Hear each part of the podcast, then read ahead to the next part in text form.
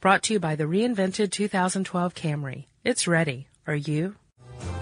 Welcome to Stuff You Should Know from HowStuffWorks.com. Hey, and welcome to the podcast. I'm Josh Clark. Chuck Bryant's here. Hello. That's right, Chuck. How you doing? I am well. How are you? Quiet, Chuck. Let's go for a little walk, shall we? Okay, let's Okay. do. So, Chuck and I are here uh, at the University of Tennessee campus Wow, this is nice. in beautiful Knoxville, Tennessee. Isn't it? Go balls. We're kind of on the outside of campus. Um, we are uh, in the woods, basically. Yeah, it's a little creepy out here. Gotta tell you. It is, Chuck, and you're about to find out why. Actually, Chuck, watch out. Watch, What? Don't step. Oh, Chuck. wow. You just stepped in a corpse. Yes, in a corpse. Yeah, that that thing really opened up a lot more than I thought it would. Yep. Kind of like a ripe cantamelon. Yeah, foot went right through. That's gross. Yeah. I'm not sure what a cantamelon is, but It it, it doesn't smell That. like that. It's a Yeah. lot nicer than that smell. that's So- gnarly. So okay, well I guess we can get out of Knoxville before anybody says anything. Right. okay? What Let's is this just- place? I'll, It's- sh- I'll tell you. Let's just get out of here. Okay. Okay. All right. Okay, Chuckers. Wow. And I'm really glad you washed your foot off, Back to the studio. threw your shoe away, Uh-huh. got rid of your jeans. It's a good thing you weren't wearing shorts. That was gross. Ugh, I was up to my ankle in uh, body. So, Chuck, I, I know that was patently unnecessary that we went all the way to Knoxville for that, but um, what we were just at is called the Body Farm. Right. body farm. That's the best setup we've ever had. I know. Oh. And just for that, I'm taking my shirt off for the rest of the podcast. Don't do that. Oh, dude. Okay, Chuck. That's, I can't do this. Yes, you can. No. Let's talk about death, baby. There's no way. yeah, you can. I can't. Chuck, settle in. No. Come it's on. really going to mess me up. Okay. All right. I'll put my shirt back on then. Hold on. Wow. We've reached new new lows here. Okay. Are you better now? you Yeah. Big baby. I like am. you can't do a podcast with a shirtless Josh. I know. I'm sorry. All right, well let's let's get back to the to the issue at hand, body farms. Okay. Okay. Okay. So Chuck, you know me. I'm all about like death. Like, woo, I'm going to die someday. I can't wait to find out what happens. Sure. Mm-hmm. Right. So this is right up my alley. Yeah, I thought it was a cool article. So you liked it as well? Yeah, written by your boyfriend, Tom. Uh huh. Long long time boyfriend Tom Uh-huh. Sheep. Uh, yeah, it was good. Body farms, very gruesome but necessary. Cool, interesting topic. Yeah. you just won't kick this one off, will you? Well, what do you want me to do? Tell, say what a body talk farm about is. let- no. Let's talk about death first. okay, So uh, what the whole point of a body farm is to study decomposition, right? right. That people might not even know what one is. It's where you study a, a dying or a, a corpse uh, in a state of decay, so you can learn things from that. Well put. I think that's right out of Webster's, Sure. actually. So uh, there's actually three body farms around the country, right? There's one at uh, Western North Carolina University. Uh-huh. Yep. Go um, somethings. Uh, there is uh, the University of Tennessee. uh, Right. At their main campus at Knoxville, where we just were, and Sure. kind of, uh The volunteers. huh, yeah. I won't say go Vols though, and you know why. I know. Um, and then there's another one at uh, Texas State University, San Marcos. Uh-huh. And that's it Yeah. three body farms in the entire country. I'm and these surprised there's people not are more. they are really churning out the information. Right. I know one of the researchers pointed out that they think it would be nice one day if there was a body farm in each state because it's so geographically specific that it would help to know these kind of things. Yeah, yeah. Makes sense. Yeah, I think Tennessee's got much of the southeast covered. Yeah, sure. Because it's just wet and sticky down here everywhere. Right. And it's it's muggy. Yeah. And uh, yeah, so any information coming out of Tennessee probably applies to much of the Yeah. South. Texas probably you cover the sand and the rocks of the of the West. Yeah. I would imagine. But uh, I mean, and the sun. what happens if you die in Idaho? Well, exactly. You know? May- Maybe they should open one in the Pacific Northwest. That would Okay. be my suggestion. I agree. I agree. Um, all right, so Chuck, uh, what we're talking about is body farms. Basically, uh, essentially, it's just a, a an area, attractive land. I think um, Knoxville's is like uh, 300 acres or something like that. Yeah, it's a big one. Yeah, and then uh, Texas is even. I think it's about ten times the size of that. I think it's three thousand acres, uh, and they have um, dead bodies scattered across it. Uh, and I know Tennessee was the first one to ever open this up, and it was 1971. Yeah. Uh-huh. there was a guy named Dr. Bill Bass who you sent me a video. Yeah, he that looks was awesome. like he a seems nice like guy. Mm-hmm. such an affable man. I should say, Josh, though the Tennessee one is a three acre inside of a 300 acre area. Gotcha. So the farm is actually smaller. I gotcha. which is one of the reasons the residents signed off on it because they were a little uh, skeptical. yeah, and I can Locals. understand. I can understand how someone would be. Sure. Yeah. Um, So but- back to Bass. Yeah, so Bass opened this uh, the first one in uh, 1971 at the University of Tennessee, and he did it because uh, the cops kept coming to him and asking him, you know, if they could, um, if he could help, you know, with this uh, some murder investigation, something Right. like that. And um, he finally realized that we don't know nearly enough about um, decomposition, Right. as far as it pertains to criminal investigations. Sure. So he took it upon himself to start collecting corpses, and actually the first ones he got were unclaimed corpses from Right. local morgues. Right.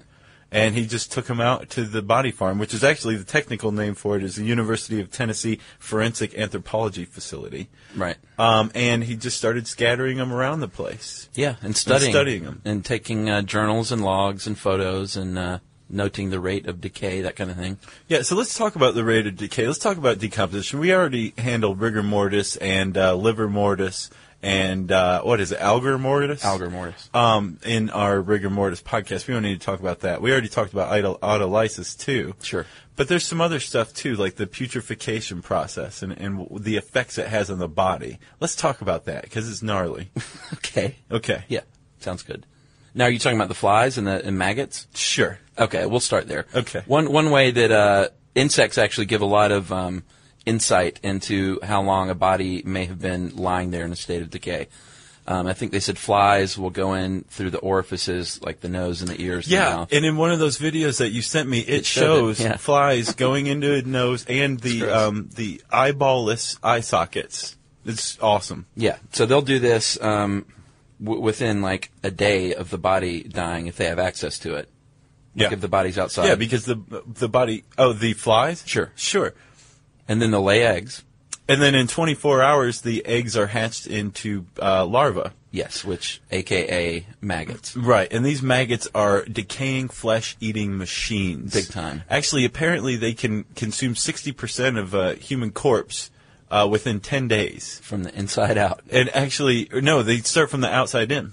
Oh, really? Uh huh. Because it's laid on the the the, uh, the fly legs the s- eggs on the skin, and then they start burrowing in and eating and eating and eating. Ah, well, dude, I'm I'm very wrong then. So um, th- and they actually grow about ten times in five days because they eat so much, and they're built for it too. Right. Right? They have like a mouth hook. Was it, is it called? Yeah, the, this uh, mouth hook that that scoops the the the goo into their mouths, and then I think their their mouth is on one end and their breathing apparatus is on the other end, so they're, they're just little eating machines. They don't have to stop to breathe. Right. They're, They can they're just keep going. Literally built for it. So uh, back to what I was saying about the rate of decay, they can take a look at the size of the maggots and determine, well, if a maggot is this long, then it's been in the human body growing for this many days, and it was probably hatched on this day. So the body's been there for X number of days or weeks. And that's just one type of fly, and and this this is actually um, they're called uh, corpse fauna. Uh huh. No, yeah, corpse fauna. Um, and just, just the, I think the common housefly is the one that Tom's talking about in this article, possibly the bottlefly. But it turns out um, there is a whole ecosystem of flies that start to come in at different stages of the decomposition process. Right. So some really love to pick, you know, the little remnants off of skeletons. Uh-huh.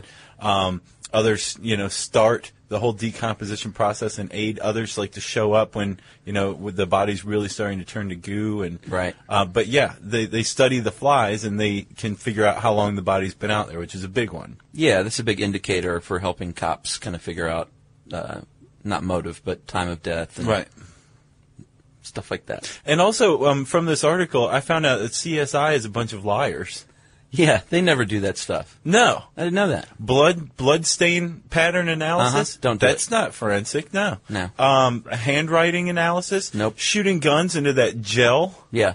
That's all. That's not true. They're liars. TV. Yeah. Which irks me to no end. Yeah, but you know, we've talked about this before. TV always sensationalizes it. Just get over it. Okay. it wouldn't be very entertaining if they just came by and said, "Well, the maggots are 20 millimeters long. Case closed." I got to tell you that those videos you sent me were pretty entertaining and gruesome. Yeah, God, you see that one guy with the big distended belly? Yes, and actually, uh, one of the things that happens to uh, a corpse as well is the skin blackens. Right. Yeah, and that video did point that out that certain parts turn black. And I know when the blood collects in certain parts, we talked about that before. Certain parts of the body will be darker and some will be more pale. Yeah, lividity. Can we talk about degloving? I can't wait. I think you should talk all about it. Yeah.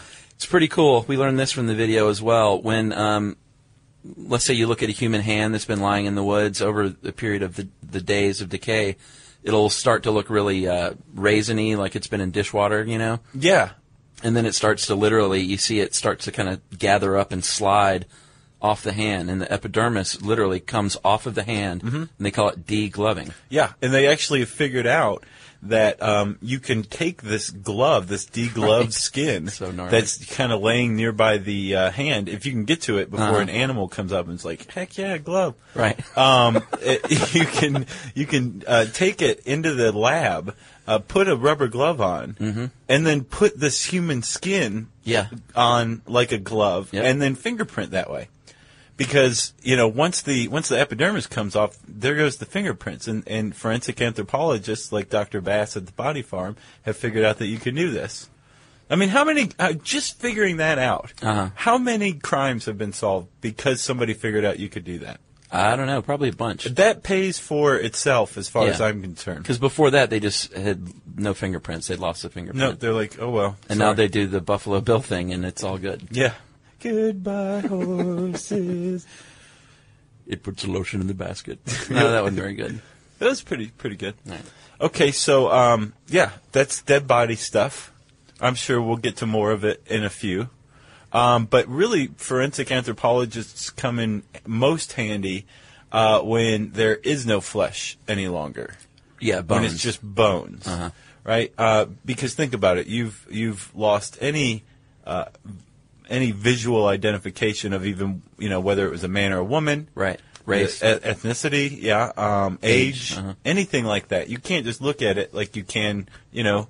Like that time we found that drifter in the woods that one time. Right. He was pretty new, you could tell. And Sure. we knew it was like a white, probably mid 30s Right. uh, you know, male. Uh-huh. And you know, we just walked along and minded our own business. Whatever happened to that guy? you i think? have no idea Anyway, um, if you if it's just a skeleton, if that dead drifter had just been a skeleton, then we wouldn't have been able to say any of those things with any kind of certainty. So when just a skeleton is found.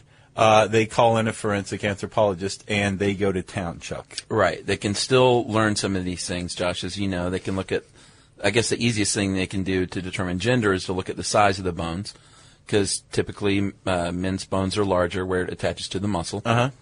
Not a dead giveaway, no pun intended, uh, but a good one. And there's differences in the pelvic bone.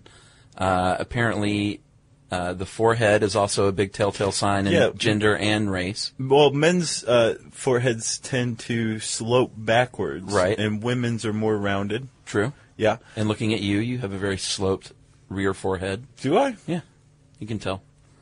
That's not your forehead, dude. That's the, your the top of your head. Oh, oh, th- I gotcha. And uh, females' chins usually come to a point where a man's chin's a little more squared off. How's my chin? It's uh, beautiful, Josh. Okay. it's beautiful. Uh, ribs apparently can help determine age. If Well, they, you have they ragged get a lot ribs. more ragged Uh-huh. in our age. They they Didn't just know get that. ragged out. Yeah.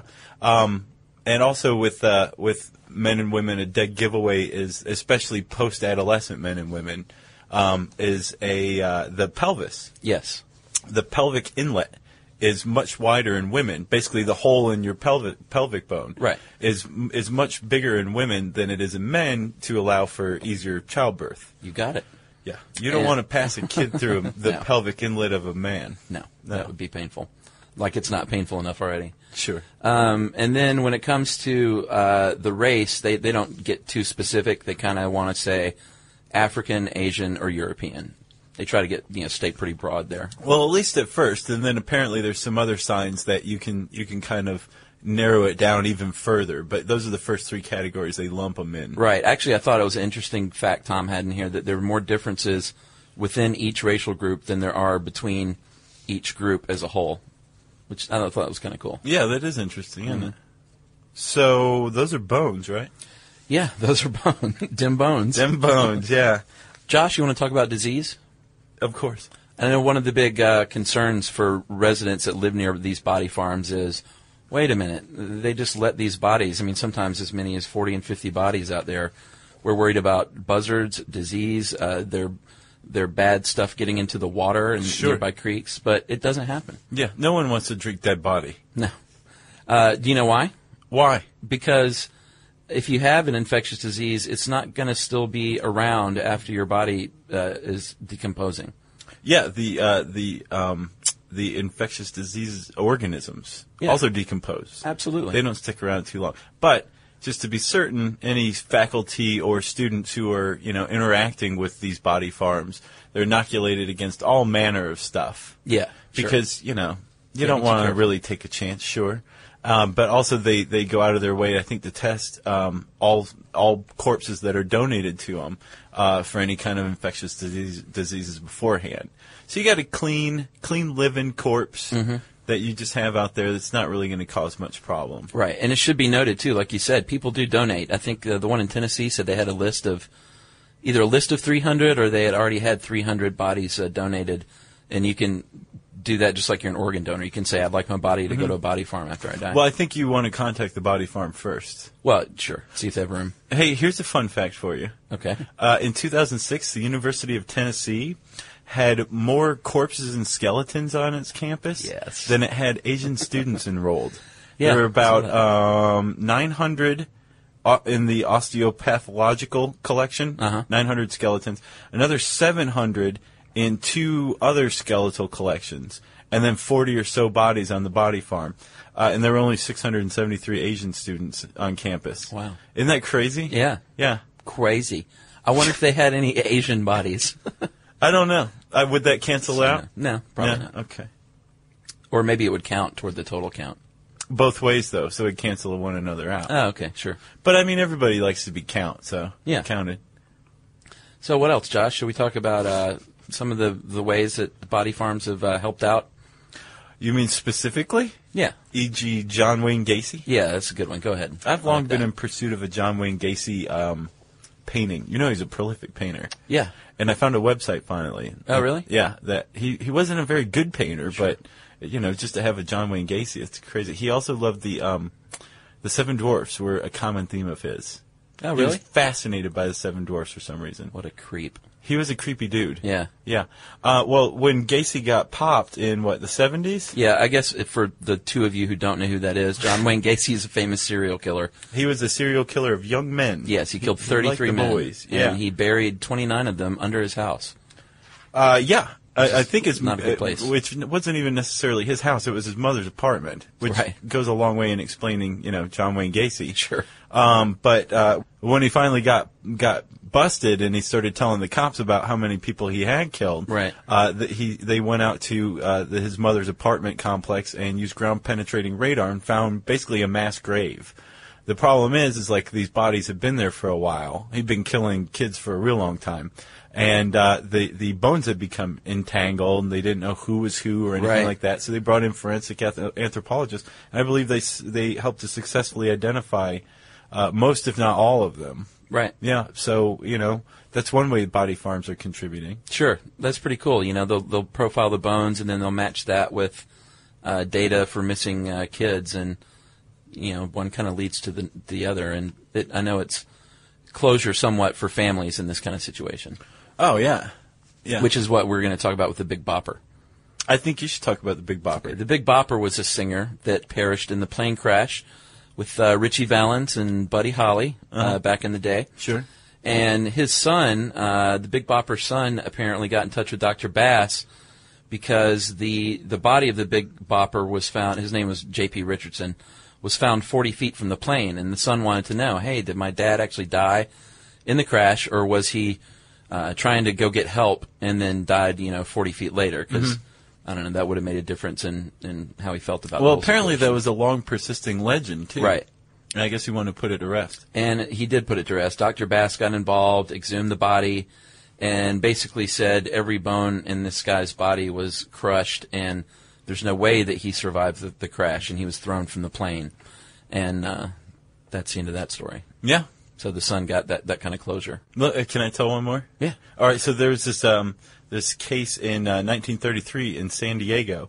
A little uh, seven year old named Dalbert Aposian um, was found floating in San Diego Bay, uh, and the coroner, I guess, ruled that he had been sodomized and um, sexually assaulted in other ways before being murdered. Wow. Uh, and- but they never found the killer. Right. And then apparently San Diego got some federal funding uh, for opening cold cases, and this was one of the ones they went after. So they hired a forensic anthropologist and showed him, you know, old uh, crime scene photos Uh-huh. and uh, notes from the detectives that worked the case.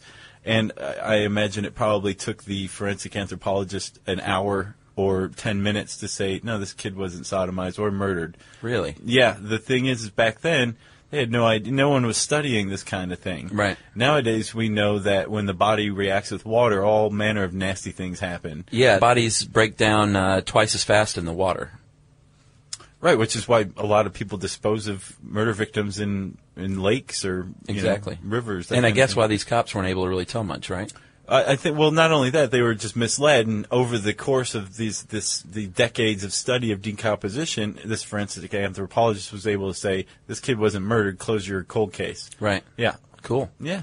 I know one of the researchers I saw uh, from that video at Tennessee is trying to put together a book, like a, a reference guide for var- Yeah. various states of decay. That was really cops, interesting. Yeah, cops kind of look at this instead of having to truck all the way out to the body farm like we did. Well, yeah, and I, I got the, the idea it was going to be like, okay, here's a picture of a body that's been underwater for seven days. Right. Um, and, you know, hold it up against your body, and uh, what- does it look the same? No, Right. we'll continue to the next page. Right. So, yeah, I guess it's going to be like a an illustrated atlas of decomposition. Pretty like a cool. field guide, right? I would love to get my hands on that one day Yeah. when it's done. Yeah, I'd love to go to the body farm. Uh, I mean, again, you know? You mean go back? Yes. You're right, right, yeah. Uh, Maybe I should. talked to Tom and I asked him if he had gone, uh, and he was like, "No, they don't. They they learned a long time ago not to let journalists or weirdos in." Yeah, I bet. Yeah, so The guy was describing the smell in the video. I thought that was interesting. He said it was didn't smell like a dead animal, like that familiar smell that when you smell a dead animal. right, He said it's very different. He said it's unmistakable. yeah. He said it was uh, pungent and sweet. Yeah, Well, you smelled it, interesting. sure. So that's Body Farms. Um, yeah. Anything else? I don't. I don't really have anything else. How about you? Nope. All right. So uh, I guess let's just go straight to listener mail. Josh, we're going to uh, we're going to ask our listeners for a little information here because I didn't know the answer to this question, Oh, nice. and we rarely toss that out. So Okay.